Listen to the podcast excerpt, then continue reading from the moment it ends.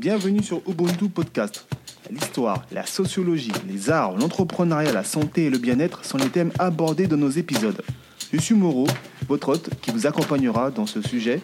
Je vous souhaite une bonne écoute.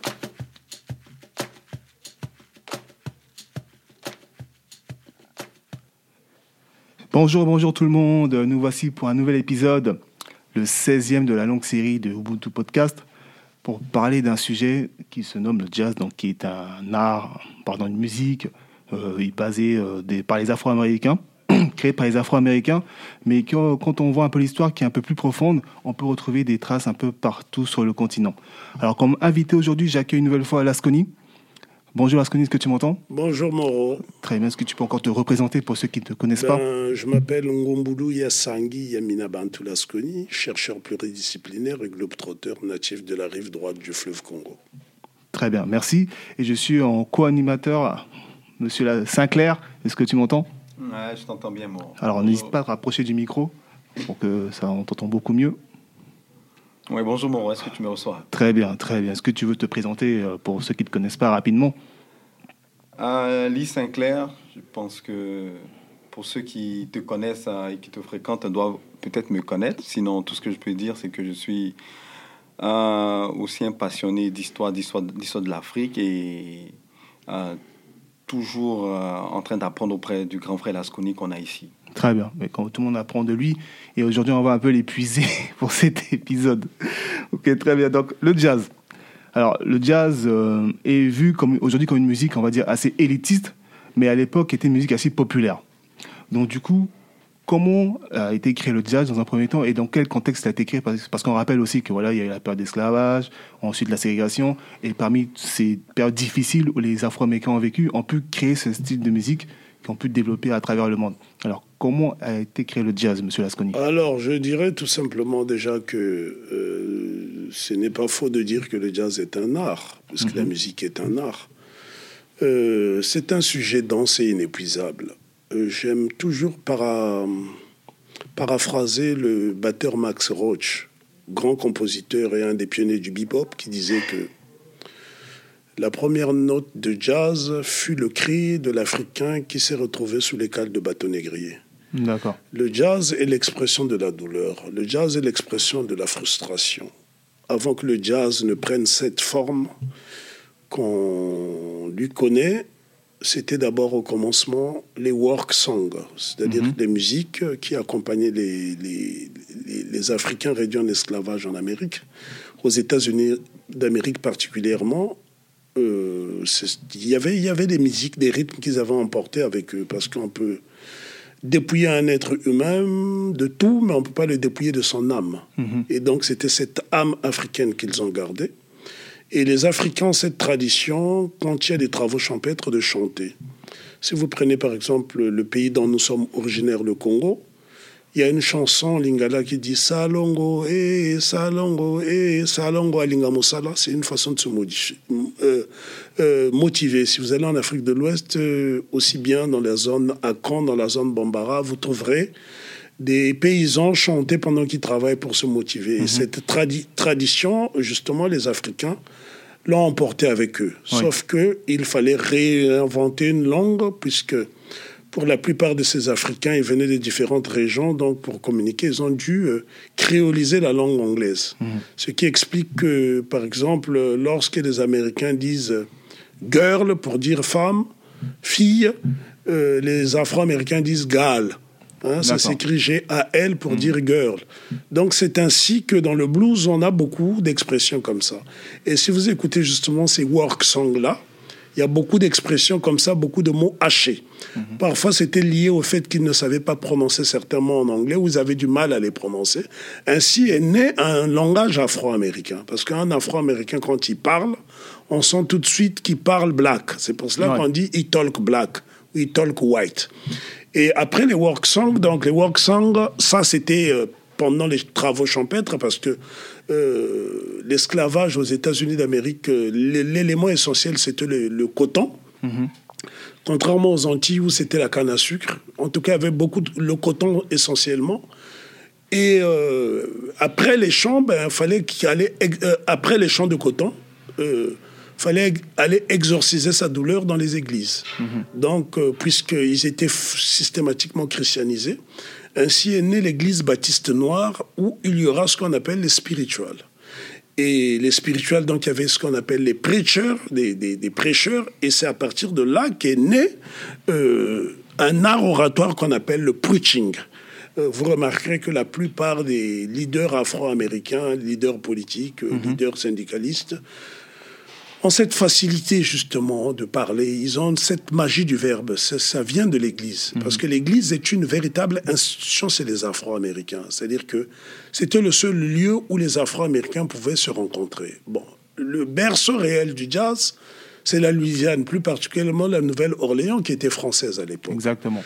Et sauf qu'il y a eu un événement euh, qui a marqué le 19e siècle, le début du 19e siècle, c'est la révolution de Saint-Domingue qui a commencé à la fin du 18e, 1791, et qui donc s'achève euh, le 18 novembre 1803 à Vertières. Mhm.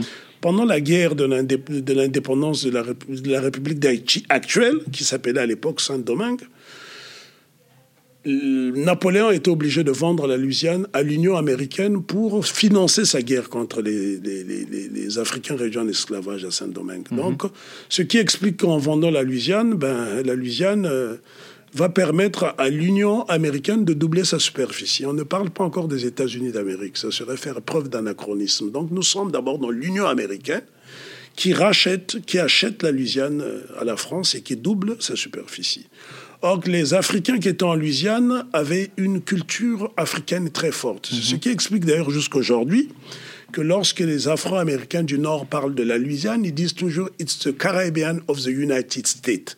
C'est la Caraïbe des États-Unis d'Amérique parce que les gens ont gardé des talismans, ont gardé les tambours. Or, de la musique afro-américaine est très pauvre en percussion. Je parle des percussions des tambours, je ne parle pas des batteries. Puisque si vous voyez les premiers orchestres de jazz, ils n'utilisent pas la batterie. Ils utilisent comme rythmique, c'était déjà le tuba avant que le contrebasse vienne supplanter, c'était les gens jouaient du banjo. Donc il n'y avait pas encore euh, cette rythmique. C'est lié au fait que lorsque Napoléon Bonaparte est vaincu en, Haïti et que la Louisiane est vendue, mhm. les WISP, White Anglo-Saxons protestantes, qui étaient très très rigoureux avec des problèmes de mœurs, vont tout simplement interdire l'utilisation des percussions. Ce qui explique qu'au départ, il n'y a pas de percussion dans le jazz. Et à l'époque, les femmes noires qui travaillaient comme domestiques euh, ou femmes de service dans des maisons bourgeoises euh, en Louisiane utilisaient euh, le dé pour coudre et une planche à laver. Et c'est ça qui va donner l'idée à certains hommes de prendre ces dés en les frottant sur ces planches à laver qui donnera le washboard. Alors, pour la plupart de ces instruments aujourd'hui qui sont industrialisés, il n'y a, a, pas de brevet d'invention. Et je pense que si les Afro-Américains devaient intenter des procès aux industriels qui ont euh, industrialisé tous ces instruments, ils gagneraient beaucoup d'argent. Et c'est ça un peu la, le début de, de, de, la batterie. Donc la première rythmique dans le jazz, euh, c'est tuba, mhm. qui, qui, qui, qui, est un instrument avant très très grand, avec un gros pavillon, qui fait de la basse. On trouve souvent le tuba dans les fanfares, on en joue de moins en moins dans les orchestres de jazz. Et quand euh, les instruments à cordes comme la contrebasse intègrent le jazz, ben, le tuba euh, sera marginalisé. Et à l'époque, les premiers musiciens, euh, les musiciens phares, c'était les trompettistes et les clarinettistes. Il y avait très peu de saxophonistes. Mm-hmm. Parce que le saxophone, c'est quand même un instrument qui a beaucoup de clés. Donc, euh, ça, ça, nécessitait des études. Et malheureusement, les Noirs n'avaient pas accès au conservatoire de musique. Les premiers musiciens, justement, à la Nouvelle-Orléans, particulièrement en Louisiane, Bâton Rouge, Lafayetteville, qui vont commencer à étudier la musique, c'est des musiciens comme Manuel Pérez. Manuel Pérez était un trompettiste qui était né d'un père espagnol et d'une femme esclave noire. Donc, c'est eux les premiers musiciens. On pourrait citer des hommes comme... Euh, euh, qui je pourrais citer, euh, Jerry Roll Morton, dont le vrai nom était Ferdinand Lamante, mhm. donc ça sonne bien français, lui aussi était un mulâtre, sauf qu'aux États-Unis d'Amérique, euh, euh, on ne faisait pas le distinguo. Dès qu'on avait une goutte de sang noir, on était considéré comme noir, Noir. ou de. Enfin, bref. Ce qui explique que pour certains mulâtres qui, qui avaient bénéficié de l'affection de leur père, ils ont pu fréquenter les conservatoires. C'est ce qui explique que les premiers musiciens de ragtime qui lisent la musique réellement, ce sont des mulâtres. C'est euh, le cas de Jerry Roll Morton, qui, su- dont le vrai nom est Ferdinand Lamante, qui va même se prévaloir d'être le père du jazz. Euh, mais la, la vérité est que le premier musicien de jazz, au sens propre du terme, c'est Louis Armstrong. Mais Louis Armstrong a aussi des dévanciers, comme James euh, euh, Charles Body Bolden, qui était le grand trompettiste de l'époque, qui était très connu. Malheureusement, Charles Body Bolden est mort en 1911, donc il n'a pas laissé de, de traces discographiques, puisqu'à l'époque, les Noirs n'avaient pas le droit d'enregistrer leur propre musique. Et ironie de l'histoire, c'est un orchestre blanc qui enregistra pour la première fois un, un- un- un- un disque de jazz, c'est l'original, euh, l'original Creole Band, qui en vérité était des blancs. Euh, mais euh, non, l'o- l'original Dixieland Band, donc c'était des blancs qui vont enregistrer le premier disque de jazz euh, au début des années 20.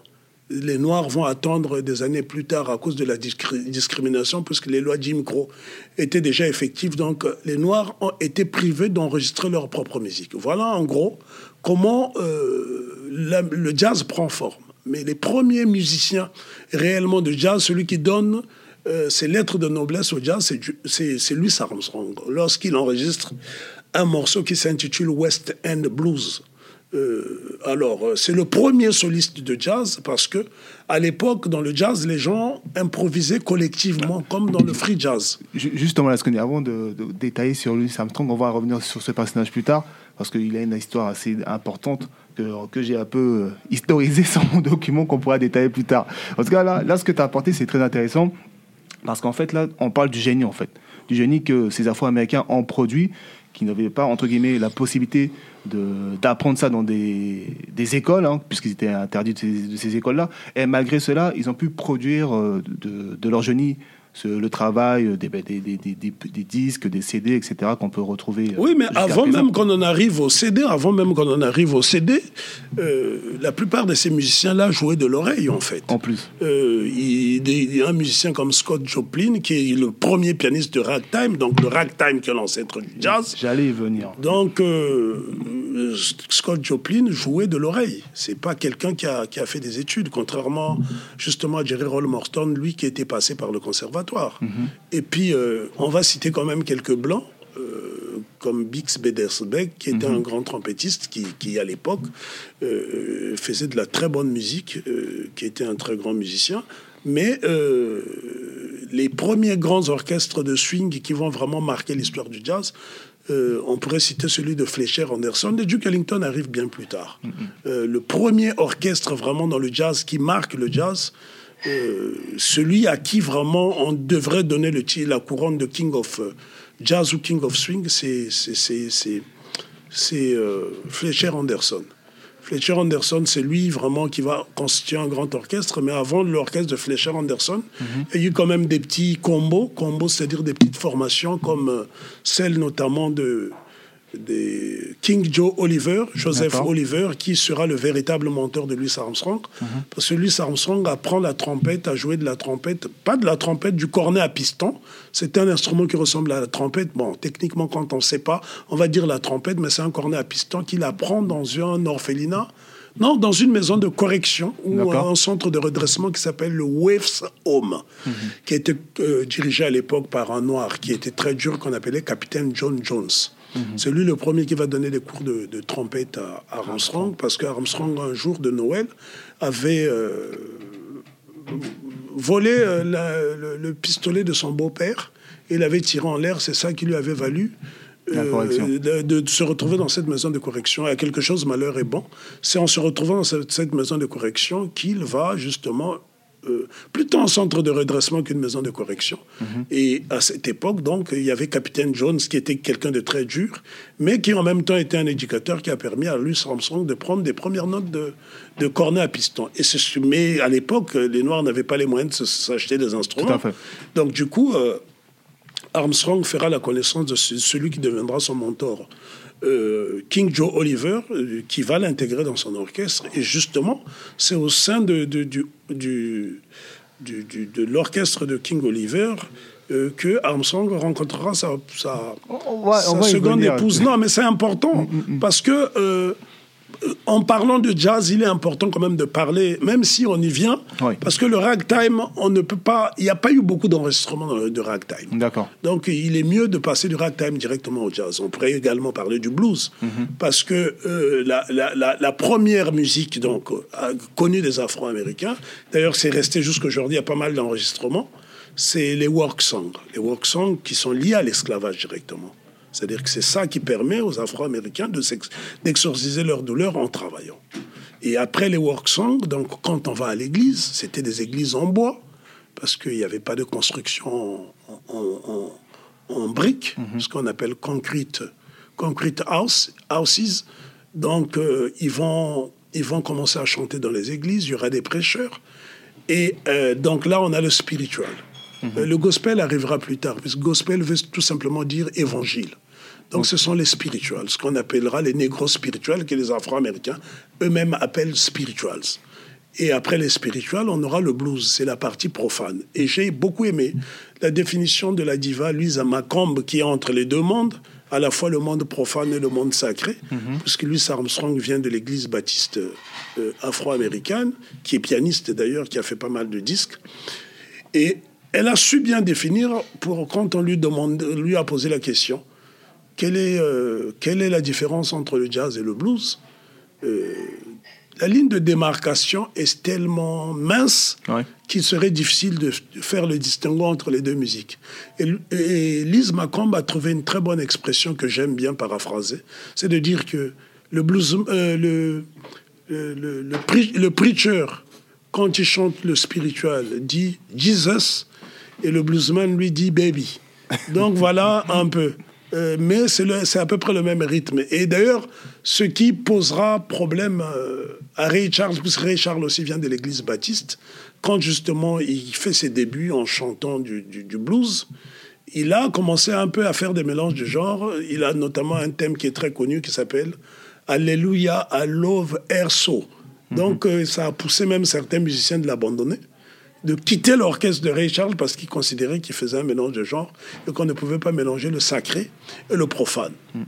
Et ce- cette dichotomie dans le jazz est très persistante. hein. Bon, aujourd'hui, il y a de moins en moins parce que on a d'autres formes de musique comme le rap Ouais. qui ont essayé un peu de gommer tout ça. Mais c'est vrai qu'à l'époque, au commencement du jazz, il y avait le sacred music et le devil music, ce qui a poussé des chanteuses comme Nina Simone dans le vrai nom.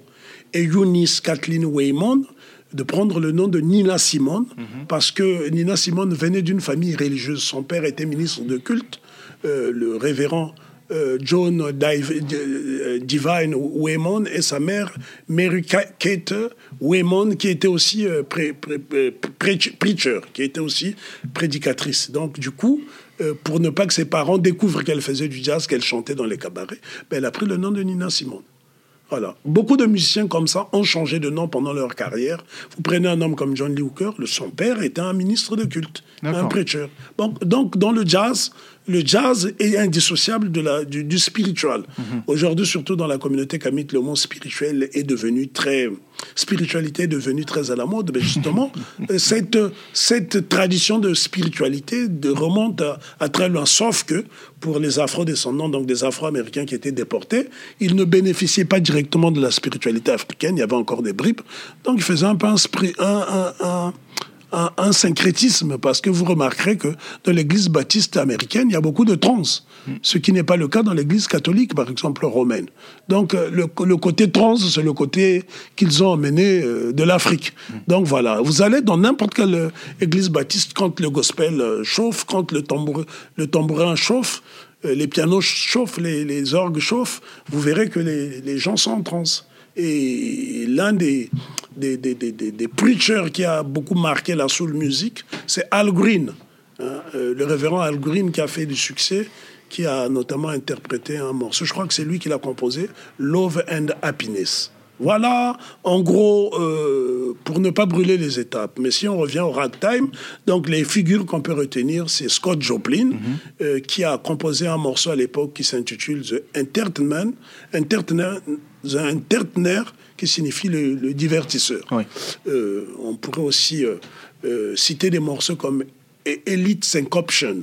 Ce sont là des standards de ragtime. Mais c'est de la vieille musique. Euh, la, la nouvelle génération serait perdue.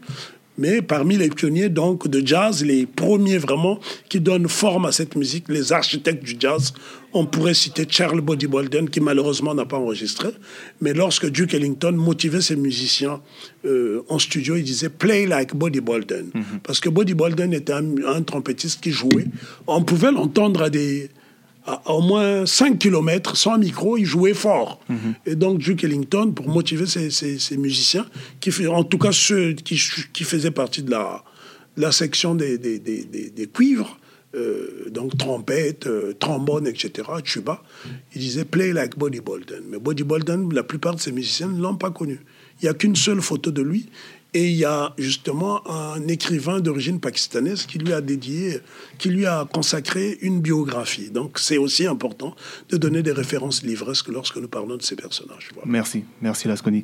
Ben, justement, euh, dans cette période, on va dire, assez compliquée, sur le contexte historique de la ségrégation, etc., et après l'esclavage, euh, comment était perçue cette musique? C'est-à-dire, comment était perçue la musique par le public? Parce que souvent, il y avait des, des organisations clandestines pour jouer de cette, musique-là.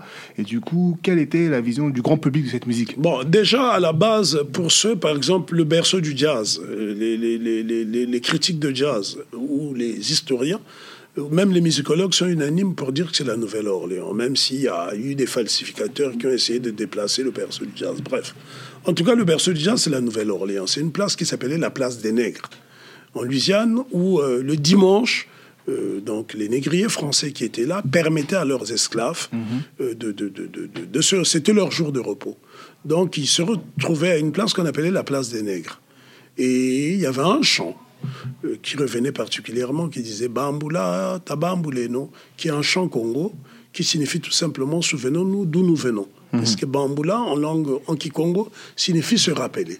Et euh, pour euh, justement tourner en dérision leurs esclaves, les négriers disaient Ah, tiens, les nègres sont en train de faire de la bamboula. Mais la place, ce sont les Blancs que l'on a appelée place des nègres.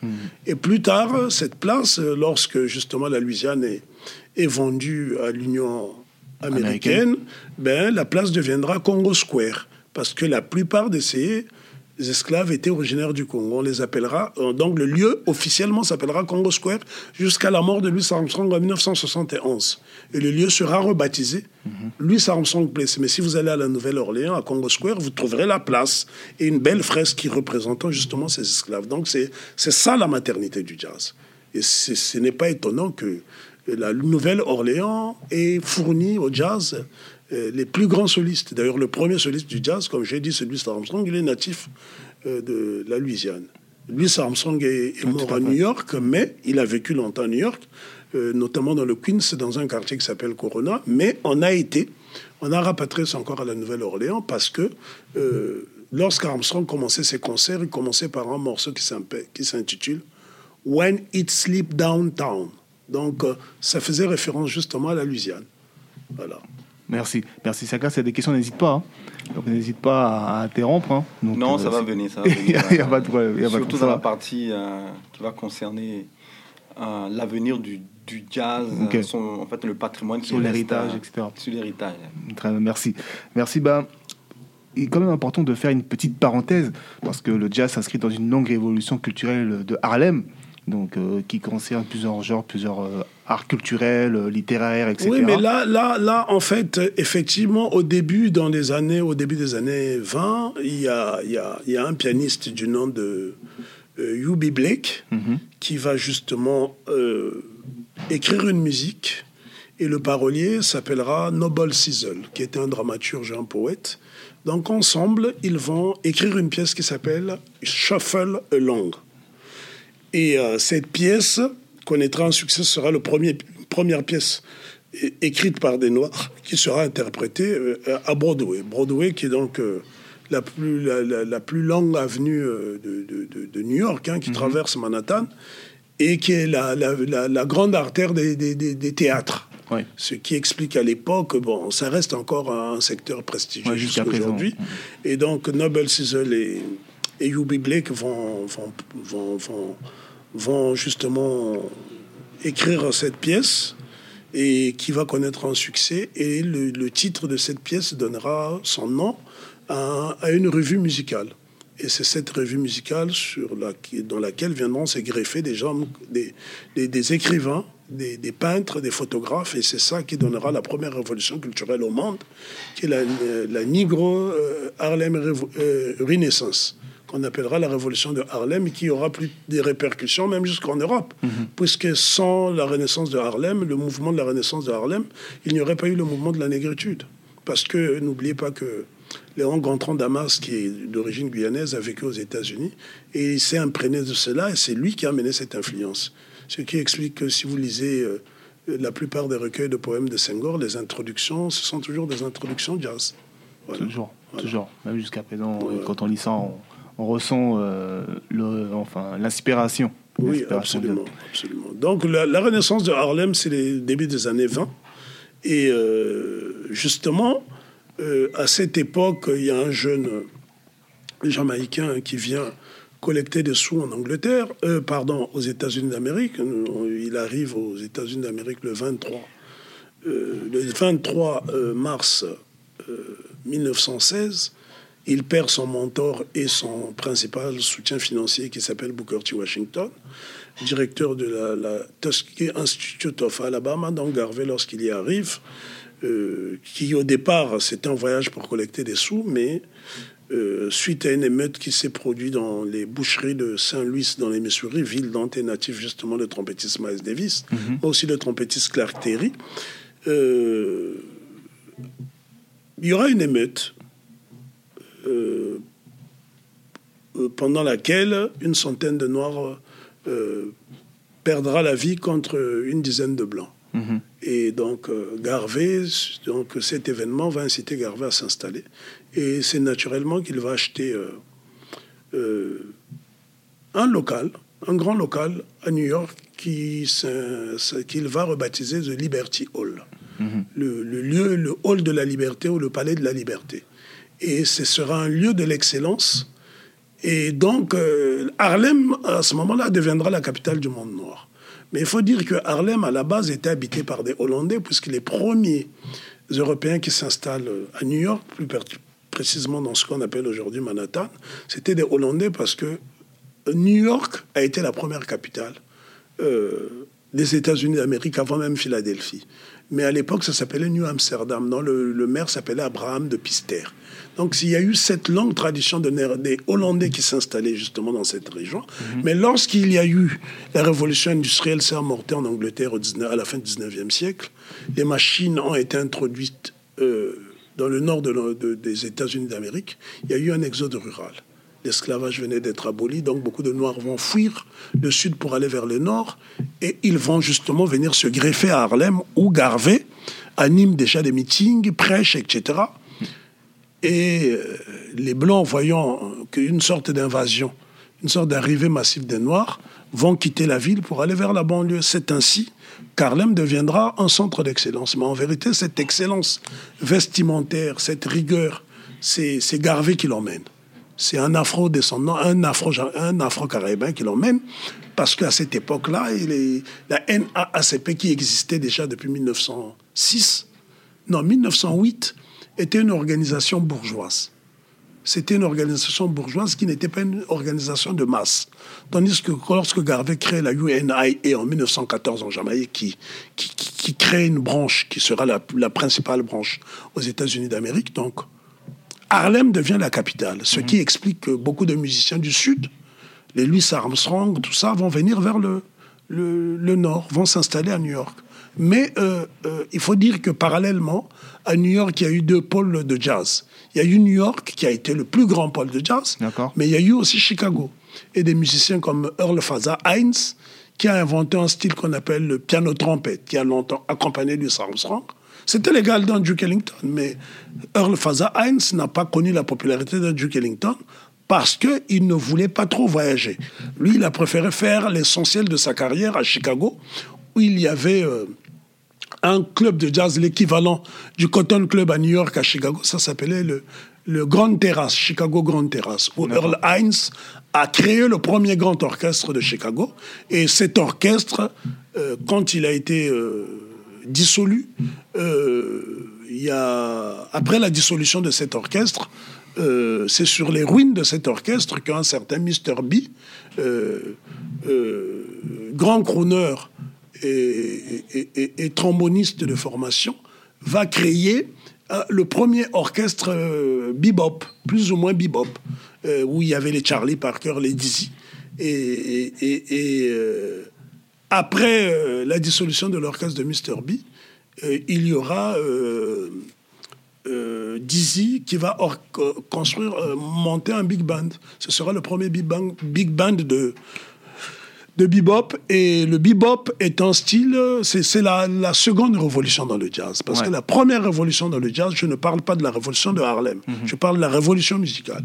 La première révolution dans le jazz, c'est le swing. C'est le swing parce qu'on passe du Dixieland où les gens euh, improvisent collectivement. Et Armstrong est le premier soliste, comme je l'ai dit tantôt. C'est lui qui enregistre West End Blues, mais sous l'instigation de la femme qu'il convoitait, qui était pianiste, qui s'appelle Lillian Harding, Lil Harding, et qui va lui dire si tu veux m'avoir, je n'accepterai pas d'être marié à un second. Donc, si tu veux être mon époux, il faut que tu sois premier. C'est ainsi que lors d'une de l'enregistrement de West End Blues, qui est une composition de Joseph Oliver, le leader de l'orchestre, Louis Armstrong va griller la politesse à son chef. En faisant une introduction, ce sera le premier solo de jazz. Et à partir de là, ben, les musiciens ont commencé à se détacher. Au lieu d'improviser collectivement, voilà. Mais on pourrait également citer. À l'époque, il y avait, beaucoup plus de. Les saxophonistes, c'est bien plus tard. hein. C'est surtout à, la période euh, euh, du bebop qu'il y aura beaucoup de saxophonistes. Bah, il y avait des très grands saxophonistes à l'époque. Des hommes comme euh, Coleman Hawkins, qui va notamment euh, donner ses lettres de, ses lettres de noblesse au ténor saxophone en enregistrant une balade qui s'intitule Body and Soul, corps et âme et Don Bass, Lester Young, Ben Webster, etc. Mais à l'époque, les instruments rois dans le jazz, c'était la trompette et aussi la clarinette. La clarinette. Euh, on avait des hommes comme Jimmy Noon, hein, qui ont été des très grands clarinettistes. On pourrait citer aussi Sidney Bechet, hein, Sidney Bechet en français, qui est d'ailleurs mort en France à Garches en 1959. Donc il y a, y a eu, y a eu une, euh, euh, une culture très foisonnante à cette époque-là. Autour du jazz, en tout cas, il y a eu beaucoup de choses. Parce qu'il y a même tous les peintres que vous avez pu voir à l'époque étaient inspirés par le jazz. Les danseurs, etc. Le jazz se dansait. Euh, au départ, tu as dit euh, que c'était un- une musique un peu populaire. Pas du tout. C'était une musique très populaire. Parce que le jazz a eu des ramifications jusqu'aux Antilles. Prenez par exemple la musique qu'on appelle euh, le reggae aujourd'hui. Euh, le reggae vient du ska, le ska qui vient du rhythm and blues. Donc tout ça, c'est le jazz. Même la begin quand vous voyez les cuivres, même si vous allez dans le zouk chez Kassav, tout ça, les cuivres, les premières musiques antillaises, il n'y avait pas de cuivre. Donc c'est c'est le jazz qui influence tout cela. Euh, les cuivres, ce sont les, les jazzmen qui les mettent en place. Mais il faut dire aussi que s'il y a eu des cuivres, des instruments avant, c'est parce qu'à la Nouvelle-Orléans, il y a une tradition qui se fait encore jusqu'à aujourd'hui qu'on appelle le Mardi Gras. Et ce sont des fanfares qui sortaient. Donc beaucoup de musiciens de jazz étaient d'abord des musiciens de fanfares, des, chants- des, des- des membres de fanfares. Louis Armstrong a longtemps joué dans des fanfares. D'accord, bah, merci. Merci en tout cas pour cette brillante analyse de pour cette question. Ah ben, disons que moi, je suis un passionné de Bah, jazz. ça s'entend, ça s'entend, là, ce qu'on dit, ça s'entend, ça s'entend. Bah, justement, les, les- donc, après mes quelques petites recherches que j'ai pu faire, hein, à mon humble Il n'y a jamais de petites recherches. Il n'y a jamais de petites recherches. Du moment qu'on pousse la curiosité intellectuelle loin, il n'y a pas de petites recherches. Il ne faut jamais sous-estimer ce qu'on fait. Parce que le plus important, c'est d'avoir la curiosité intellectuelle. Tout à fait. Voilà. Tout à fait, merci. Merci. Bah, justement, par rapport à ces recherches-là, et les lieux où le jazz était joué, on retrouve, enfin, le Cotton Club apparaît souvent. Oui. D'accord, comme une référence. Absolument. Donc, quelle histoire de ce club-là Que s'est-il passé Qui l'a créé Et qu'en est-il aujourd'hui? Alors, le Cotton Club a été créé. Au, dé- au départ, ça s'appelait le club de luxe. Comme en français, hein, le mot de luxe. C'était un club qui a été euh, euh, créé au cœur de Harlem par un boxeur, le premier champion du monde de boxe noir des poids lourds. Jack Johnson, à qui on a refusé le titre. Parce que le premier boxeur poids lourd, noir qui portera une ceinture, de, à qui on donnera une ceinture, c'est Joe Louis. Mhm. Mais euh, Jack Johnson euh, se verra refuser le titre malgré le fait qu'il ait rossé les champions en titre. Mhm. Et donc c'est lui qui a gagné assez d'argent. C'était un sacré caractère. On l'appelait le colosse de Galveston. Donc c'est un homme qui ne se laissait pas faire. Et j'ai beaucoup emprunté chez lui. euh, j'ai beaucoup emprunté euh, euh, chez lui des éléments qui manquent à notre époque. C'est quelqu'un qui ne ple- pleurnichait pas. C'est quelqu'un qui s'affirmait, qui disait que je vais prendre ma part de l'Amérique. Parce que nous avons construit ce pays. Et donc, il allait là où on interdisait euh, les Noirs, mais il bravait tous les interdits, s'imposait. Et donc, Jack Johnson, d'ailleurs, il y a un film qui lui a été consacré. Et il y a un très bon disque de jazz enregistré par Wynton Marsalis, qui est la bande-son de, de, de, de ce film qui s'intitule Unforgivable Blackness, l'impardonnable noirceur. C'est- vraiment quelque chose. D'ailleurs, euh, Davis lui a consacré un morceau. Euh, plutôt un album qui s'intitule Jack Johnson. Donc Johnson, c'est lui qui va créer le club de luxe à New York en 1923. Et euh, quelques temps après, hein, peu de temps après, il y aura un gangster qui purgeait une longue peine de prison, qui va donc s'imposer, qui s'appelait Aouni Maden. C'est lui qui va donc racheter le club à Johnson. Mais en vérité, que euh, Johnson s'est retrouvé euh, en face de la pègre. On lui a certainement mis un pistolet sous la tente et donc il n'avait pas d'autre choix que de vendre le lieu. Mais en fait, il a été expulsé parce que le club de luxe, c'était vraiment un lieu où venaient des, des- se produisaient des grands artistes. Et donc, lorsque Omni Madden le prend, le rebaptise Cotton Club. Mais c'est quand même insultant parce que quand il appelle Cotton Club, ça fait référence au champ de coton. Ouais. Et vous allez voir que les, premiers musiciens de jazz qui, jouent au Cotton Club sont traités comme des moins que rien, comme des primitifs. Louis Armstrong sera même habillé en peau de bête. Et c'est pour cela qu'il va, jouer un morceau qui s'appelle Tiger. Euh, on le voit en train de, de- jouer de la trompette. C'est un peu les prémices du bebop. Il joue un rythme très sac- saccadé, très rapide. Euh, et donc, ils vont rebaptiser cette musique jungle, music, pour dire que c'est la musique de la jungle, de la jungle, et des, danseuses, brillantes danseuses et chanteuses. Divas comme euh, Dorothy Dandridge, à qui Spike Lee d'ailleurs a dédié un très beau euh, film que je vous conseille de voir, lorsque Dorothy Dandridge se, pro- se, se- se- se produit au Cotton Club on lui met des paillettes, des, des feuilles de banane, etc. On va même jusqu'à reproduire euh, des- des- des scènes d'anthropophagie. On voit des musiciens de jazz en train de jouer, on sort un nègre bien foncé, De la marmite, de la etc. C'est ce qu'on appelle les sundis. Donc il y a eu beaucoup de mépris et d'ailleurs à l'époque, euh, c'est pour ça que le jazz doit être un, un patrimoine dont les afros devraient être très jaloux parce que c'était une musique à la base qui était méprisée. C'était une musique qui était méprisée. Les, les jazzmen euh, jouaient dans des clubs prestigieux, mais ils passaient toujours par la porte dérobée. C'est-à-dire qu'ils passaient par la porte de la cuisine. Et d'ailleurs, euh, Billy Holiday, dans, son, dans sa biographie Lady Sing the Blues, dit que vous pouvez être habillé en satin, porter un gardena, et cependant vous sentir dans une plantation d'esclaves. Donc voilà euh, cette musique qui a été moquée, qui a été méprisée au départ, deviendra plus tard une musique élitiste. Et pour cela, il y a eu des pionniers qui ont fait un travail d'excellence. Hein, le mot excellence est le mot, de- le mot clé euh, pour, pour passer d'une musique euh, euh, moquée et qui devient plus tard une musique pour, élitiste parce qu'aujourd'hui, si vous voulez écouter du jazz à New York, euh, les meilleurs clubs sont à Manhattan et si vous dépensez pas moins de, de, de- si vous n'avez pas 50 dollars, vous ne pourrez pas vraiment suivre un bon concert de jazz. Manhattan, qui est le quartier d'affaires le plus riche du monde, et c'est là où se trouvent les meilleurs clubs de jazz. C'est pour vous dire que on est passé des églises en bois, des cabanes, euh, d'ailleurs des places d'esclaves, cabanes en bois, églises en bois, puis des caves, puisque les jazzmen, pour la plupart, jouaient de la musique dans des caves. Si vous prenez un club aujourd'hui qui a, qui a été racheté, remis, remis, réactualisé, qu'on appelle le Minton's Playhouse, Ouais. qui est au cœur de Harlem, pas loin de l'université Columbia, mais justement, à l'époque, c'était une cave en fumée où les musiciens allaient faire ce qu'on appelait des after hours, qu'on va appeler jam session plus tard. C'est comme ça que le bebop est né. Parce que les musiciens jouaient dans des clubs où ils ne pouvaient pas consommer. Et quand ils finissaient, jusqu'au petit matin, pour ne, puisqu'ils ne pouvaient pas trouver d'hôtel où dormir en plein Manhattan, qu'est-ce qu'ils faisaient ben, Ils allaient jouer dans des caves. Et c'est comme ça que le bebop est né dans le Minton's Playhouse. Et le, manifeste du, du, du, du, bebop a été euh, euh, composé par un pianiste très, très peu connu du, public, du grand public, mais bien connu des, des, initiés. C'est Tad Dameron qui a composé un morceau qui s'intitule Hot House, qui signifie une maison chaude. Donc ça faisait allusion à la chaleur des caves, etc. Hot House, beaucoup de gens pensent que ça a été une composition de Charlie Parker. Non, c'est de Tad Dameron, un pianiste euh, qui a aussi euh, composé des morceaux comme euh, The Good Bait, etc. Voilà.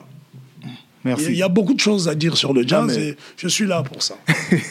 Merci en tout cas. De toute façon, c'est une musique qui a plus d'un siècle. Donc, oui, plus d'un siècle et surtout qu'il faut. Le jazz a accompagné notre histoire dans la douleur parce que euh, pendant la déportation, il a fallu tenir. C'était comme la canne qui permettait aux esclaves de, de tenir lorsqu'ils titubaient. Le jazz a donné de la force. Hein. Euh, quand je parle de jazz, je parle du blues, je parle du, du négro spirituel, je parle du gospel. Tout cela, les work songs, c'est à mélanger dedans. C'est le monde du jazz, c'est l'univers du jazz. Euh, parce que vous avez le Delta Blues. Le Delta Blues qui naît dans le Mississippi, Hein, avec des musiciens comme Booker White, hein, qui est le cousin de B.B. King. Les ah, King vont arriver plus. Ah oui, non. Les, les, les, Big Bill Brandy, moi, quand je suis au, euh, au, lycéen, mes premiers exposés, justement, avant que je devienne le conférencier que je suis devenu aujourd'hui, mes premiers exposés, c'était sur le blues, notamment euh, euh, Black, Brown and, White.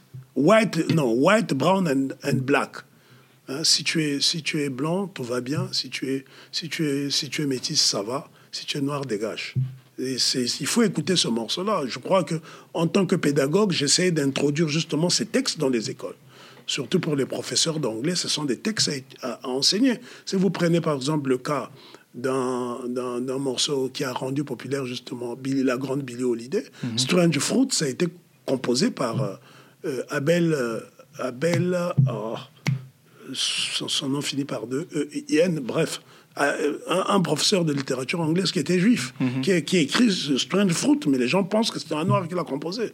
C'est tellement bien écrit, ça reflète la souffrance des noirs, et Billy mettait beaucoup de mélancolie. Et d'ailleurs, Nina Simone l'a repris également. voilà, c'est tout ça le jazz. Ce sont des textes aussi. Parce que quand on parle du jazz, on pense que c'est toujours d'une musique instrumentale. Non, il y a eu des textes dans le jazz, il y a eu des très grands paroliers dans le jazz. On pourrait citer des hommes comme Michel Paris, Jimmy McHugh, Dorothy Field, qui ont été des compositeurs, mais aussi des paroliers. Mhm. Hein.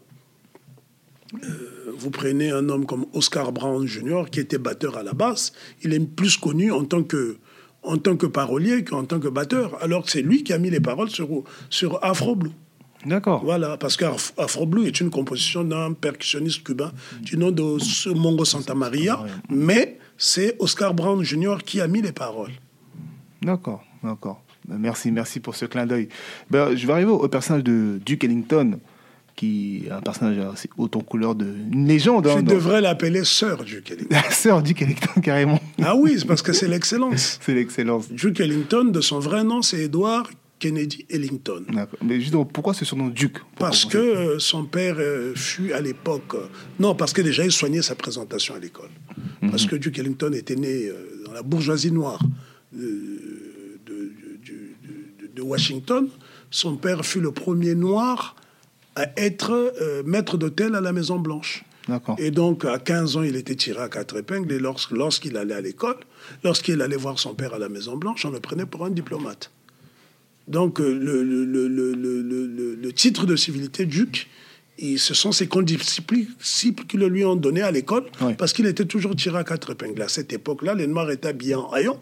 Et Duke Ellington, lui, allait à l'école se distinguer. Et d'ailleurs, il composera son premier morceau qui s'intitule Fontaine, euh, euh, Soda Fontaine Roig, à l'âge de 15 ans. 15 ans. 15 ans, il compose son premier morceau qui s'appelle Soda Fontaine Rag, parce que euh, à cet âge-là, un enfant rêve de soda, donc il rêvait d'avoir une fontaine de soda à la maison. Et c'était un ragtime. Et donc, euh, suite à cela, parce qu'à la base, Duke Ellington, son père lui euh, sa mère lui avait trouvé nous, lui avait donné la possibilité de faire des études de peinture. C'était vraiment une éducation classique, mais sauf que il va enceinter la fille du voisin quand il avait 18 ans, celle-ci avec 17 ans, qui s'appelait Edna Thompson. Et c'est la mère de son unique enfant qui s'a- qui s'appelle euh, Mercer Ellington, née en 1918 et qui nous a quittés il, y a, il y a quelques, il, y a, il y a à peine une décennie. Duke Ellington n'a eu qu'un enfant alors qu'on on le soupçonne d'avoir eu environ, on estime à 1500 liaisons féminines qu'il aurait eu. Et c'est quand même un, un record qu'on devrait mettre dans le Guinness Record Book. Euh, qu'on lui, on estime à 1500 liaisons amoureuses et il n'a eu qu'un seul enfant à une époque où la- les préservatifs n'existaient pas. Bon, ça, c'est c'est un clin d'œil hein, Oui. pour dire que ces gens-là, c'était les gentlemen. Il n'a jamais divorcé de son épouse. Edna Thompson. Et donc, euh, quand il enceinte la fille du voisin, ben, euh, systématiquement, euh, il rate la bourse, euh, la bourse qui, qui devait lui permettre de faire des études d'art. Et donc, il va se mettre à la- au piano, à quelque chose malheur et bon. Euh, Duke Ellington va créer son premier orchestre lorsqu'il a 20 ans, qui s'appelle The Washingtonian. Les Washingtoniens. Et The Washingtonian, avec son ami d'enfance, les amis, les- les- son ami d'enfance qui était le batteur Sonny Greer. Et donc, euh, c'était un orchestre, euh, une formation de- de- de- de- de- d'une douzaine de musiciens. Et donc, il fera la rencontre d'un d'un manager qui s'appelle Irving Mills, qui était un escroc, et qui veille à rajouter six musiciens, ce qui donnera le Duke Ellington Orchestra.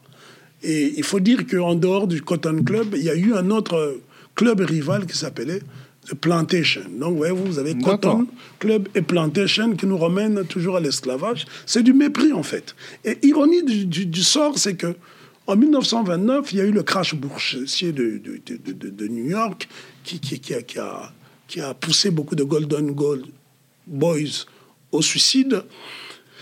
Ben, pour venir se déstresser, pour venir prendre du temps, la plupart de ces blancs bourgeois venaient dans le quartier noir, Harlem, pour venir s'éclater soit au Cotton Club, soit à la Plantation. Et d'ailleurs, le Cotton Club sera dynamité par la suite par le, propriétaire rival De la pl- plantation. Plantation. C'était une affaire de gangster. Et, et- et surtout, euh, euh, moi-même, quand je vais à New York, par exemple, quand je travaille, parce que je travaille beaucoup sur le jazz, euh, on a, on ne les bombards disent tous les jours le rêve va à l'école, on ne sait jamais d'apprendre, en fait. Tous les jours, j'apprends des choses et j'aime beaucoup traîner à Manhattan. Ce n'est plus le Manhattan de l'époque. Pardon, ce n'est plus le Harlem de l'époque. Mais il y a quelque chose qui me, qui me rend nostalgique d'une époque que je n'ai pas connue, ce sont les bâtiments.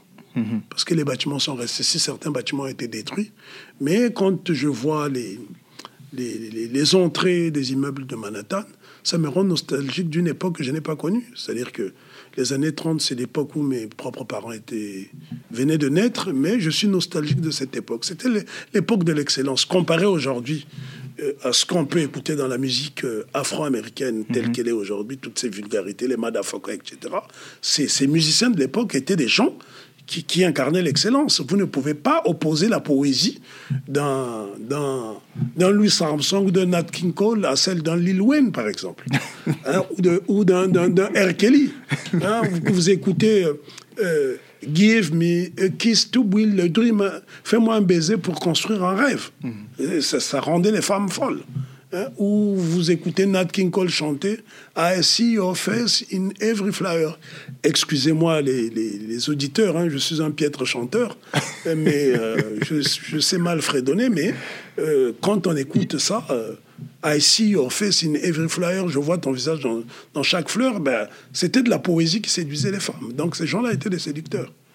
Euh, C'est pour cela qu'ils avaient toujours, euh, ils se coltinaient toujours du bon chocolat. le fameux chocolat. Ouais, ouais, le Merci. fameux chocolat. C'est- un clin d'œil. On est au mois de mars.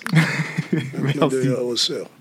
Merci. Euh, justement, Duke Ellington, quand on regarde un peu son histoire, bon, je vais un peu sauter plusieurs étapes. Hein. Je vois effectivement qu'il y a eu un lien. Ben, en une émission, on peut pas tout, on peut Voilà. pas traiter toutes les Voilà, étapes. on peut- est obligé de résumer. Ça peut prendre des jours et des jours même, surtout avec toi qui a beaucoup de connaissances sur, ce- sur ces personnages-là. Non, c'est pas des connaissances, c'est la passion. La passion. Non, On peut, avoir des, on peut avoir des connaissances et euh, au cours d'une émission, perdre ses moyens et être bloqué. Mais la passion fait que je deviens comme un robinet, ça coule. Surtout, tu le fais sans, sans note. Faut reconnaître, hein, sans note, hein. il n'y a rien. mais ça, on est c'est- témoin. C'est la Djelia, ça. la science de la mémoire, c'est la Djelia. Bah, juste en dit du Duke Ellington, lors de- lorsqu'on regarde un peu son parcours, il a eu un passage aussi sur le continent, Oui, absolument. très, très important mais, à noter. mais, mais c'est pas lui qui in- in- initie ça. hein. Oui, peut- oui, c'est pas lui qui initie, C'est mais c'est même- qui initie ça. Mais il a été sur le Mais continent. avant d'en arriver à Louis Armstrong, justement, parce qu'on est sur le personnage de Duke Ellington, je vois qu'il a participé au Festival des Arts Nègres. En 1966, sous Voilà. la- qui a été justement initié par le président Senghor. Voilà, à Dakar. Et suite à cela, est-ce qu'il a eu une certaine, euh, enfin, euh, une certaine inspiration Oui, beaucoup, d'inspiration, mais non, mais il faut être juste. Avant même que Duke Ellington aille en Afrique, il avait déjà un, un fort penchant pour l'Afrique. Mm. Pour la, plus- la plupart d'ailleurs des, des, des- des Afro-Américains de cette époque, on n'est pas très loin de l'abolition de l'esclavage. hein. L'esclavage est aboli en 1865 officiellement, le 18 décembre 1865, sur l'ensemble des États-Unis d'Amérique, sur l'ensemble du territoire américain. Et Duke Ellington est né en 1000 1899, donc c'est c'est moins de 40 ans. Ouais. Euh, moins de 40 ans, c'est 34 ans après. 30 oui, 34 ans après. Donc, euh, euh, l'Afrique n'a jamais été aussi loin, n'a jamais été aussi loin de ces, de ces musiciens, puisqu'ils avaient des grands-parents qui sortaient de l'esclavage, qui leur parlaient du continent des origines. Bien sûr. Donc, euh, chez Duke Ellington, par exemple, il y a beaucoup de morceaux dédiés à, à l'Afrique. Oui, Vous prenez le cas, par exemple, de Congo, ben, c'est par rapport à Congo Square, justement. Euh, vous avez euh, Springtime in Africa, vous avez The Drum is a Woman, The Liberian Suite. Euh, euh, Drum is a Woman, ça, ça, ça, ça, compare la percussion à une femme, mais les percussions, ça, ça fait référence à l'Afrique. La rythmique, euh, euh, vous avez, oui,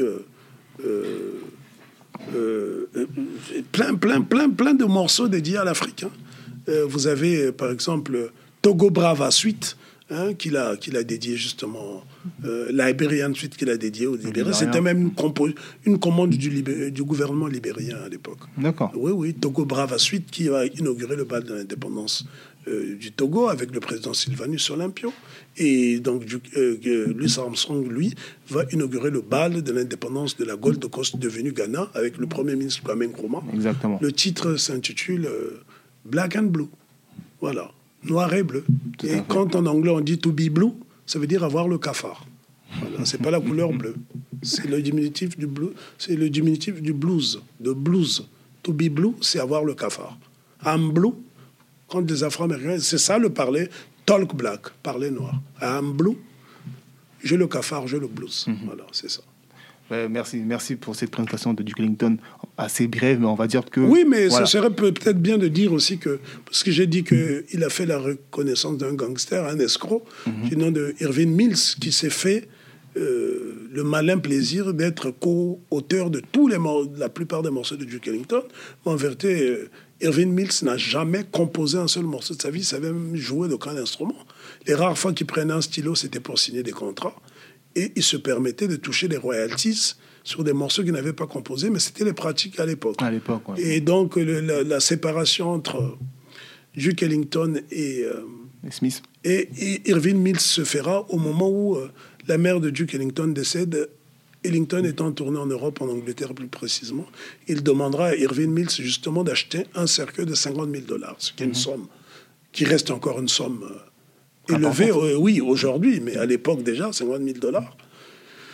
Euh, ce qui ferait à peu près 5 500 000 francs, euh, d'anciens francs. Et Irving Mills va diviser la somme par 10.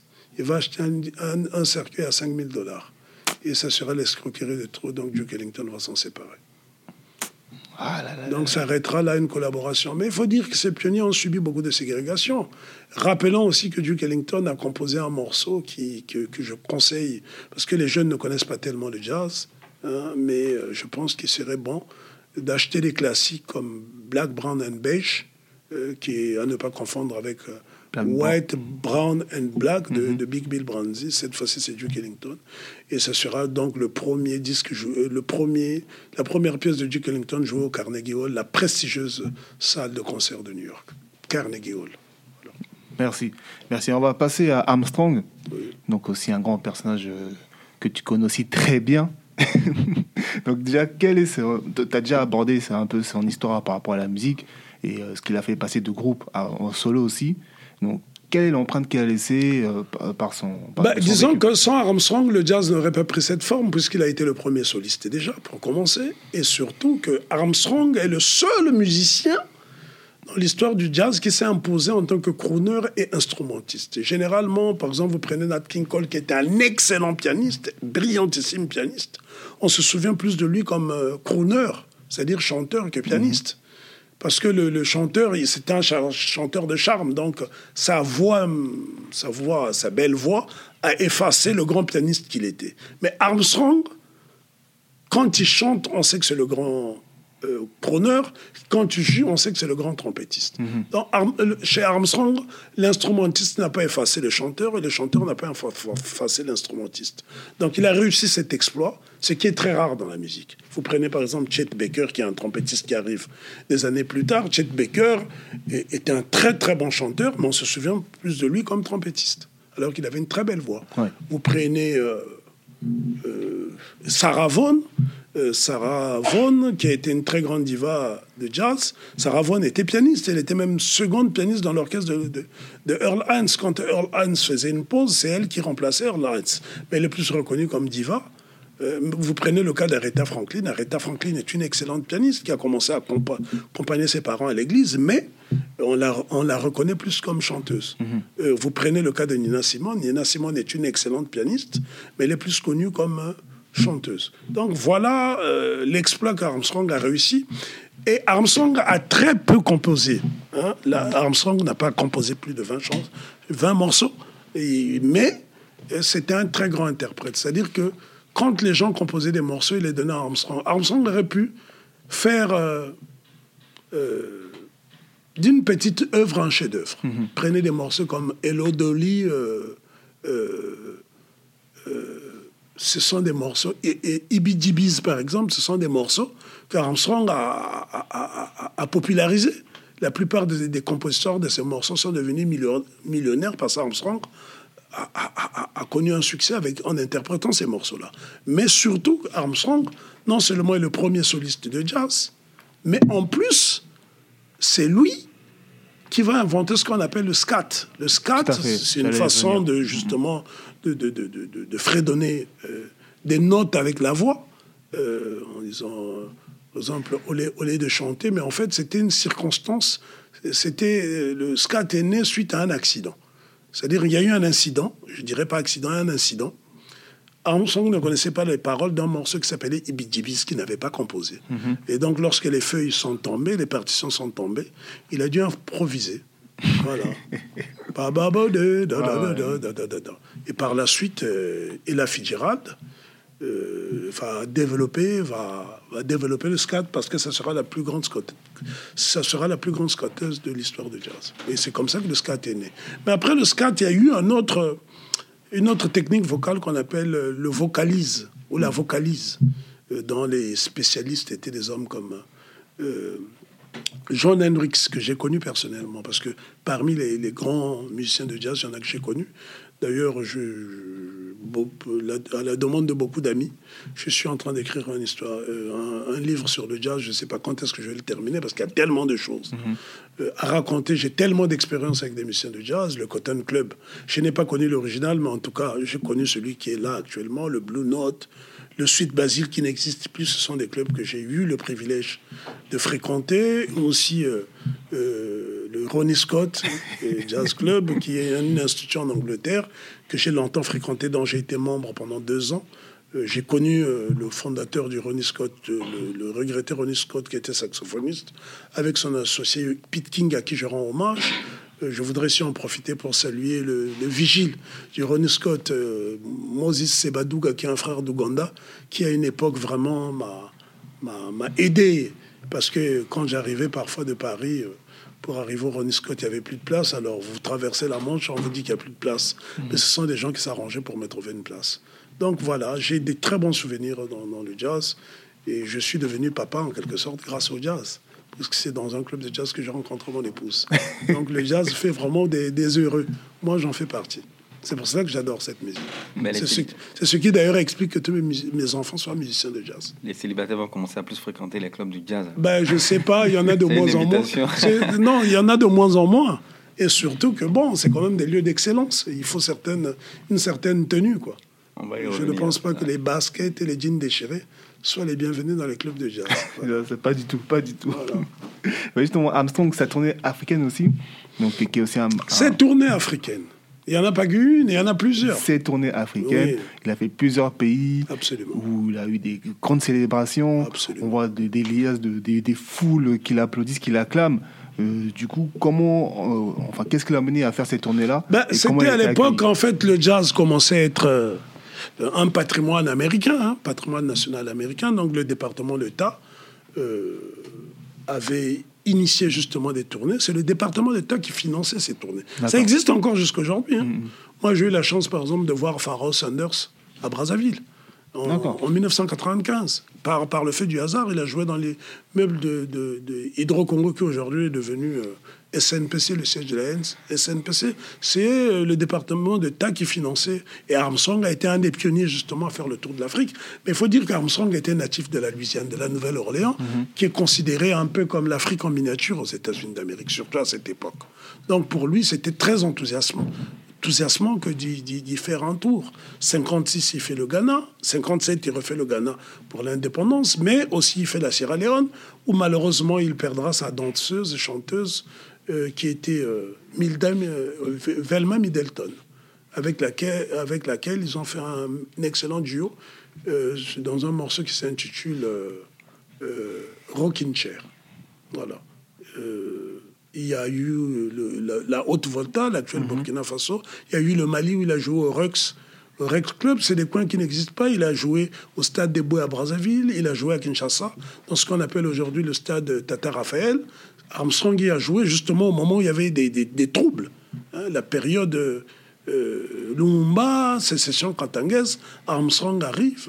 Il y a des films là-dessus. Hein, Et d'ailleurs, il a eu le privilège dans les deux Congos d'avoir été transporté en Tipoy, qui est un trône qui est, qui est réservé aux gens investis de grandes missions. Ça a été vraiment euh, de quoi faire des jaloux hein, chez les politiciens, parce que Jusqu'à euh, présent. Oui, oui. Le Tipoy n'est pas n'est pas n'est pas dévoué, n'est pas donné à tout le monde. Ne, ne monte pas sur le Tipoy qui veut. Armstrong a eu ce droit-là. Armstrong a joué dans pas mal de pays africains, mais aussi aux Antilles, notamment dans les, villes- les îles comme Saint-Vincent. D'ailleurs, la plupart des pays africains lui ont dédié un timbre. C'est important de le rappeler. Il a joué en Sierra Leone, au Libéria, etc. Mais euh, euh, euh, même chez les, la- la- la génération qui euh, ultérieure, notamment les, les- les musiciens de bebop, comme Ouais. euh, les Charlie Parker, même si les Charlie Parker ne sont pas partis en Afrique, mais il y a eu quand même des morceaux qui ont été dédiés à l'Afrique. Si vous prenez par exemple euh, Congo Blues, c'est de Charlie Parker. Bah, Justement, pour Charlie Parker, euh, j'ai vu qu'il a été au, au second festival des Arts Nègres à, à non, Lagos. non, non, non, non. Il était déjà mort. Euh, c'est Archie Shepp qui a été euh, là-bas. Euh, Charlie Parker est mort en 55, Lagos c'est 1977. Ouais, c'est en 77. C'est 22 ans après, non Non, oui, 22 ans après, ouais. 77, c'est 22 ans après. Charlie Parker est mort jeune, à l'âge de 35 ans. Justement, à l'époque, euh, euh, euh, Charlie Parker, c'est quelqu'un qui, malheureusement, a vécu une époque où la ségrégation était tellement dure que la plupart de ces musiciens-là voulaient se rébeller. Contrairement à la génération précédente qui était un peu plus euh, conciliante, disons qu'ils étaient maqués, il faut dire ça comme ça, par des gangsters. Donc, ils, ils étaient plus ou moins pas soumis. Le mot soumis serait un peu trop fort, mais disons que ce sont des gens qui arrivaient à s'adapter. Mais la génération des Dizzy, euh, des Charlie Parker, des Mice, eux, ils étaient un peu plus vindicatifs. Du coup, euh, ils ont été un peu punis quoi, par, euh, par les organisateurs. Donc, ce qui fait qu'ils voulaient gagner plus et donc ils jouaient plus longtemps.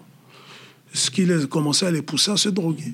Parce que la génération des, des, des, des- des- des musiciens de swing, il y avait très peu de drogués.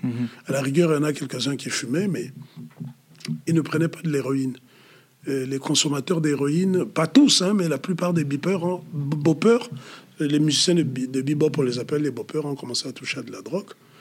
Et euh, Charlie Parker, justement, a été accro.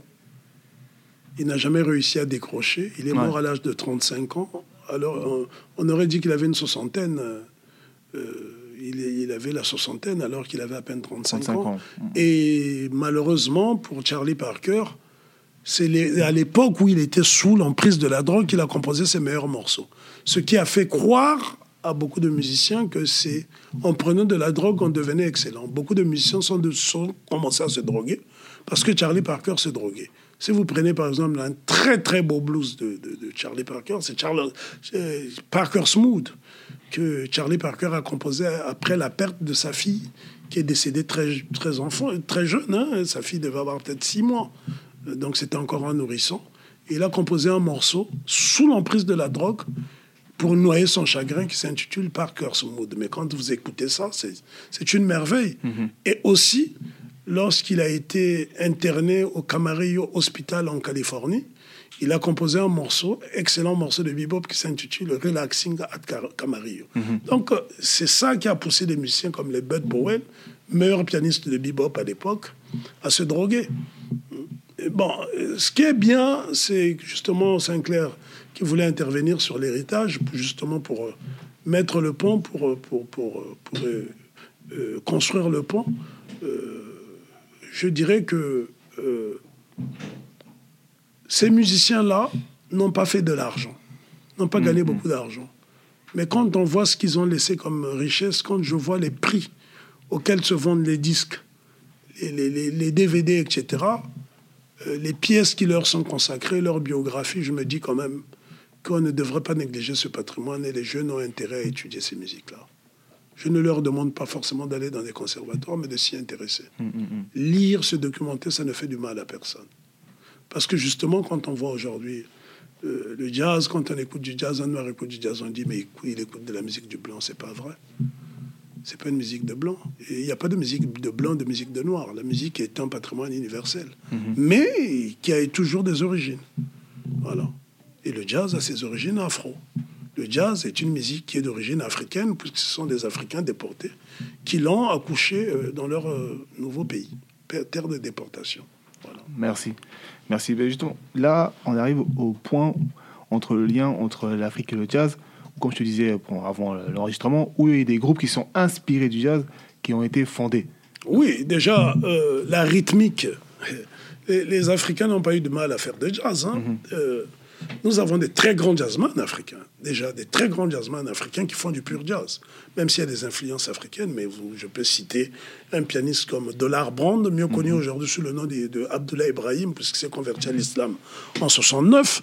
Euh, Dollar Brand est un excellent pianiste euh, de jazz. Euh, c'est un Sud-Africain. Et justement, en Afrique du Sud, il y a eu des grands orchestres de jazz, comme les Manhattan Brothers, mhm. dans lesquels les, les Myriam Makeba ont commencé à, à jamais. Euh, on parle même de South African Jazz, puisque vous avez euh, euh, des, musiciens de jazz sud-africains qui ont été invités l'année dernière au Lincoln Center, dirigés par Winton Marsalis, et qui, qui, font sensation.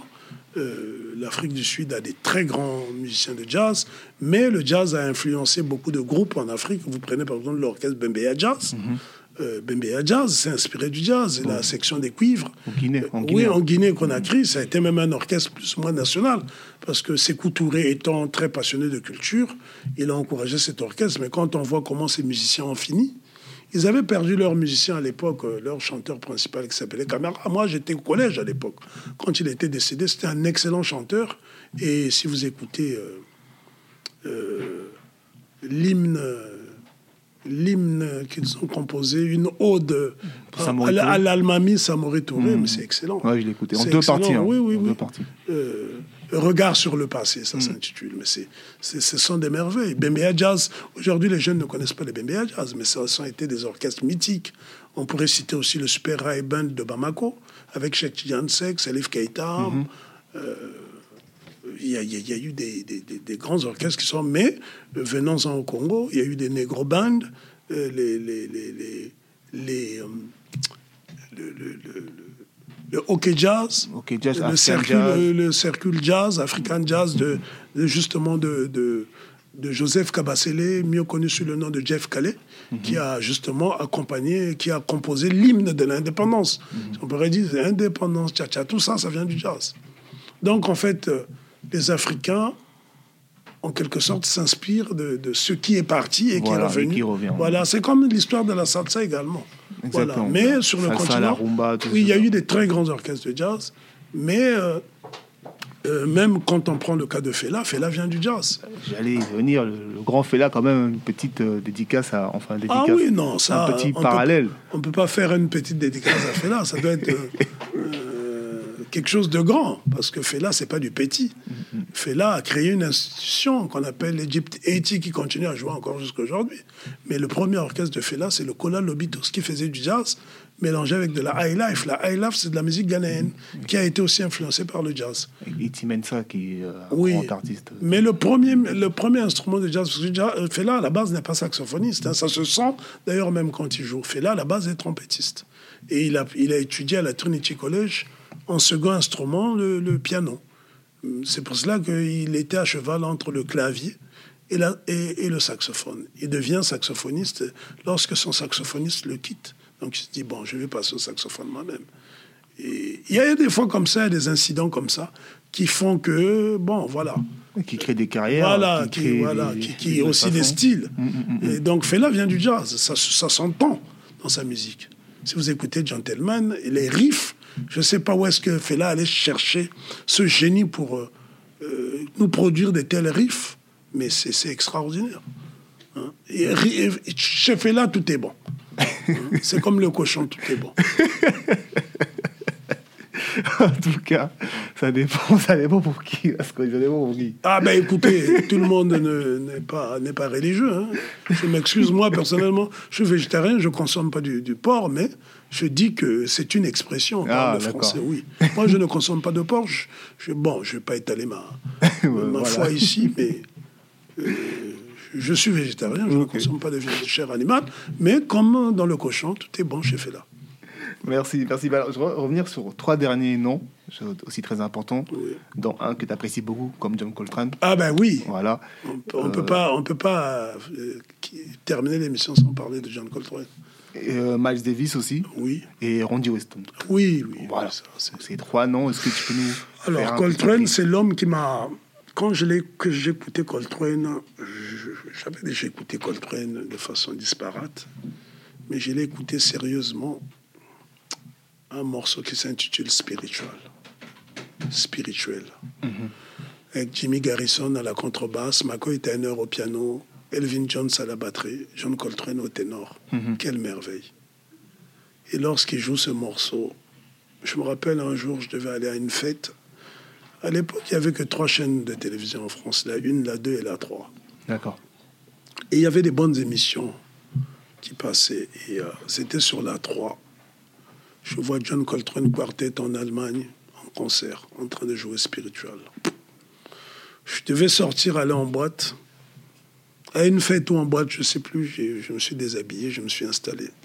Et depuis, Coltrane est devenu mon prédicateur préféré, au point où j'ai intégré le conservatoire, j'ai été étudier le saxophone et probablement c'est l'un de mes rares échecs scolaires parce que le conservatoire, en fait, je voulais jouer comme Coltrane. J'aurais pu devenir un très bon saxophoniste mhm. si j'avais échappé à, l'influence de Coltrane. Mais c'est que je voulais jouer comme Coltrane. Et beaucoup de mes professeurs, justement, au conservatoire, me l'ont reproché, du coup.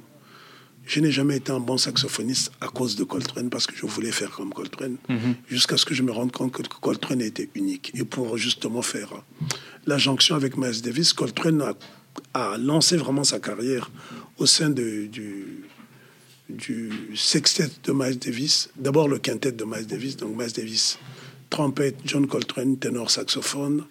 Euh, Bill Evans, non, Red Garland à l'époque, piano. Mhm. Euh, euh, Jimmy Cobb à la batterie, non, Philly Joe Jones à la batterie et Paul Chambers à la, à la, contrebasse. C'était le premier quintet. Puis par la suite, va se rajouter un saxophoniste de Floride du nom de Cannonball Adderley, excellent altoïste. Puis s'en suivra Bill Evans. Il va enregistrer un album mythique, qui été l'album de jazz le plus vendu au monde À l'époque, 750 000 exemplaires, ce qui est énorme pour le jazz. Mhm. Euh, c'est Kind of Blue. Et, euh, Bill Evans au piano. Il y a aussi euh, Winton Kelly qui joue sur une plage, je crois qu'il joue sur Blue and Green, euh, qui est une très belle balade. Et Coltrane, quand je l'écoute, mais après Coltrane va quitter euh, Miles Davis en 1960 pour créer son quartet et qui est pour moi incontestablement le- la formation de jazz la plus influente de toute l'histoire du jazz. La petite formation, je ne parle pas de big band, hein, Ouais. un quartet. Le John Coltrane Quartet a fait très mal. Pendant cinq ans, ils ont dominé la scène jazz. Elvin Jones à la batterie, Jimmy Garrison à la contrebasse. Au départ, c'était Reggie Workman à la contrebasse. Et puis, non, Steve Davis à la contrebasse. Steve Davis, qui était le beau-frère de McCoy Tyner, le pianiste. Steve Davis n'arrivait pas à se débarrasser des problèmes de drogue. Il sera remplacé par Reggie, Reggie, Work- Workman. Reggie Workman sera remplacé par Jimmy Garrison, qui deviendra le contrebassiste officiel et définitif. Malheureusement, Jimmy Garrison est mort tôt, en 73, six ans après John Coltrane. Coltrane a très peu vécu, il est mort à 41 ans. Mais excellent musicien. J'ai euh, fait plus de deux heures de, de- de- de- de train pour aller sur sa tombe. Deux heures? Oui, oui. Il est euh, au Pine Law Memorial Park, qui est une ville cimetière. Il n'y a pas de gare. Ouais. Hein, C'est un- un- une voie unique hein, de chemin de fer. C'est à deux heures de New York, euh, c'est à Long Island. Et quand je suis parti sur sa tombe, j'ai mis deux heures pour retrouver sa tombe. Il y a plus de 100 000 tombes dans cette ville, euh, dans l'État de New York. Et quand euh, je suis arrivé sur sa tombe, j'avais des frissons. C'était pour moi euh, une façon de lui témoigner ma reconnaissance, parce que Coltrane a changé mon mode de vie en tant qu'être humain. Sa musique, oui, m'a bouleversé au point où même ma façon d'écrire mon écriture est très coltranienne. Et je pense que j'espère pouvoir vivre assez longtemps pour pouvoir le consacrer au moins deux films et des livres. Parce que j'ai rencontré sa veuve, j'ai rencontré la moitié de son quartet. Elvin Jones était un père pour moi. Et il m'a même offert ses baguettes. À chaque fois, après les concerts, j'allais dans ses vestiaires, il me recevait. Et j'ai connu aussi McCoy Tyner, j'ai connu les enfants de Coltrane, Ravi et Or- euh, Oran Coltrane, mais je n'ai pas connu John Jr. qui est mort dans un accident de voiture en 82. Donc j'ai connu une partie de la, mo- de la, de la famille de Coltrane, sa veuve qui m'a reçu dans, dans sa suite à l'Intercontinental et qui m'a fait l'honneur de me dédicacer tous, mes, tous les disques de Coltrane que j'avais. Et aussi, euh, je ne pourrais pas terminer sur Coltrane sans rappeler que j'ai rencontré le révérend Fr- Franzo King, qui est le fondateur de la Saint William African Orthodox Church, parce que John Coltrane est le seul musicien de jazz qui a été béatifié par une église, l'African Orthodox Church, qui n'est rien d'autre que l'off- euh, l'organe religieuse créé par euh, euh, l'honorable Marcus Garvin, enfin, qui était l'organe officiel de la UNI, et Universal Negro Improvement Association, dont le, le, le- les théologiens étaient Monseigneur George Alexander Ma- Maguire, qui était originaire de Trinidad and Tobago. Donc, vous voyez, y a des ramifications entre la lutte, le panafricanisme et le jazz. C'est une musique qu'il faut étudier avec beaucoup de sérieux. Et D'ailleurs, le, le parrain d'Obama, Ouais. qui a, qui a fait justement, qui a été le prédicateur d'Obama pendant longtemps, le pasteur euh, fétiche d'Obama à l'époque, avant qu'il ne devienne président, qui, les- qui les a mariés, c'est euh, euh, Jeremiah White Jr. Et euh, dans un disque de Winton Marsalis qui s'intitule The Majesty of the Blues, il a écrit un serment magnifique, l'art du preaching, qui s'intitule The Primateur Autopsie, autopsie prématurée.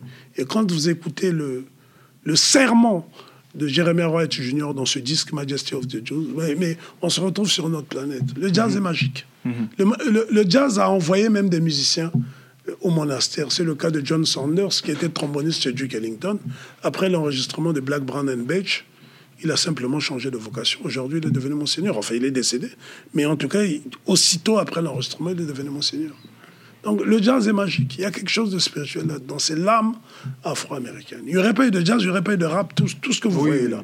Les premiers rappeurs, c'est les Louis Jordan. Il faut le rappeler aux jeunes. Louis Jordan était le premier à faire du rap, à jouer avec des mots, etc. Bah, justement, bah, Randy Weston. Randy Weston, un pianiste que j'ai eu le bonheur de connaître, Ça a été le plus africain des jazzman. Quand je dis africain, dans, dans la musique musicale, Ouais. c'est quelqu'un qui s'est beaucoup imprégné de l'Afrique. C'est lui le premier qui a fait connaître les Nawa du Maroc en, en enregistrant avec un, un morceau qui s'intitule euh, Blue Moses, mais c'est surtout un album qui s'intitule euh, The Spirit of uh, Our Ancestor. Et il fait appel euh, sur un morceau qui s'intitule African Cookbook à deux grands saxophonistes, Dewey Redman, père de Joshua Redman, et Pharaoh Sanders, qui est un des lieutenants de John Coltrane. Et c'est un excellent album. The Spirit of Our Ancestor. Randy Weston a été le seul jazzman à avoir consacré un album intitulé Kepera à, Sheikh Anta Diop, qui s'intitule Portrait of Sheikh Anta Diop. Tout à fait, tout à fait. Et c'est cette d'ailleurs musique qui accompagne le film qui a été consacré au, au professeur Cheikh Anta Diop. C'était important quand même de rappeler que le jazz aussi une musique engagée et on ne peut pas le dissocier du panafricanisme. Parce que beaucoup de gens pensent que c'est une musique élitiste, pas du tout. Si on écoute le jazz, on comprendra beaucoup de choses. C'est une musique qui a accompagné tout le long euh, le, le- le mouvement de- de- des droits civiques. vous, vous prenez, euh, lorsque Martin Luther King décède, euh, Nina Simone euh, compose une ode. D'ailleurs, euh, un des plus beaux morceaux de jazz, l'une des plus belles ballades, c'est Hymn to Freedom, composé par un Afro-Canadien du nom de Oscar Peterson, et qui a composé justement Hymn to Freedom, euh, l'hymne à la liberté. Aussitôt après l'assassinat de Martin Luther King, il compose ce morceau qui est devenu un standard. Oscar Peterson, encore un, un autre personnage que j'ai découvert. Mais il y en a toi. tellement, il y en a tellement que tellement de noms, on pourrait de passer des semaines et des semaines à parler de jazz. Euh, moi, je veux dire, euh, je te remercie euh, Moreau, je remercie aussi Sinclair euh, pour euh, cette euh, émission parce qu'on parle très peu de jazz. Mais elle n'est pas terminée. Hein, Mais, mais moi, je ne. Non, mais je, je, je, je remercie l'initiative. Merci, merci. Parce que voir votre génération, et les jeunes de votre génération en général, généralement ne s'intéressent pas à ce genre de sujet. hein. Donc je suis, je suis très flatté de me retrouver en face de vous, d'autant plus qu'on se fréquente, Mhm. mais que, que ce soit vous qui m'avez invité pour que je puisse parler du jazz, l'un de mes sujets de prédilection, je ne peux qu'être heureux. Merci, merci. Merci à vous d'avoir écouté l'épisode. Je vous dis à très bientôt pour le prochain sujet.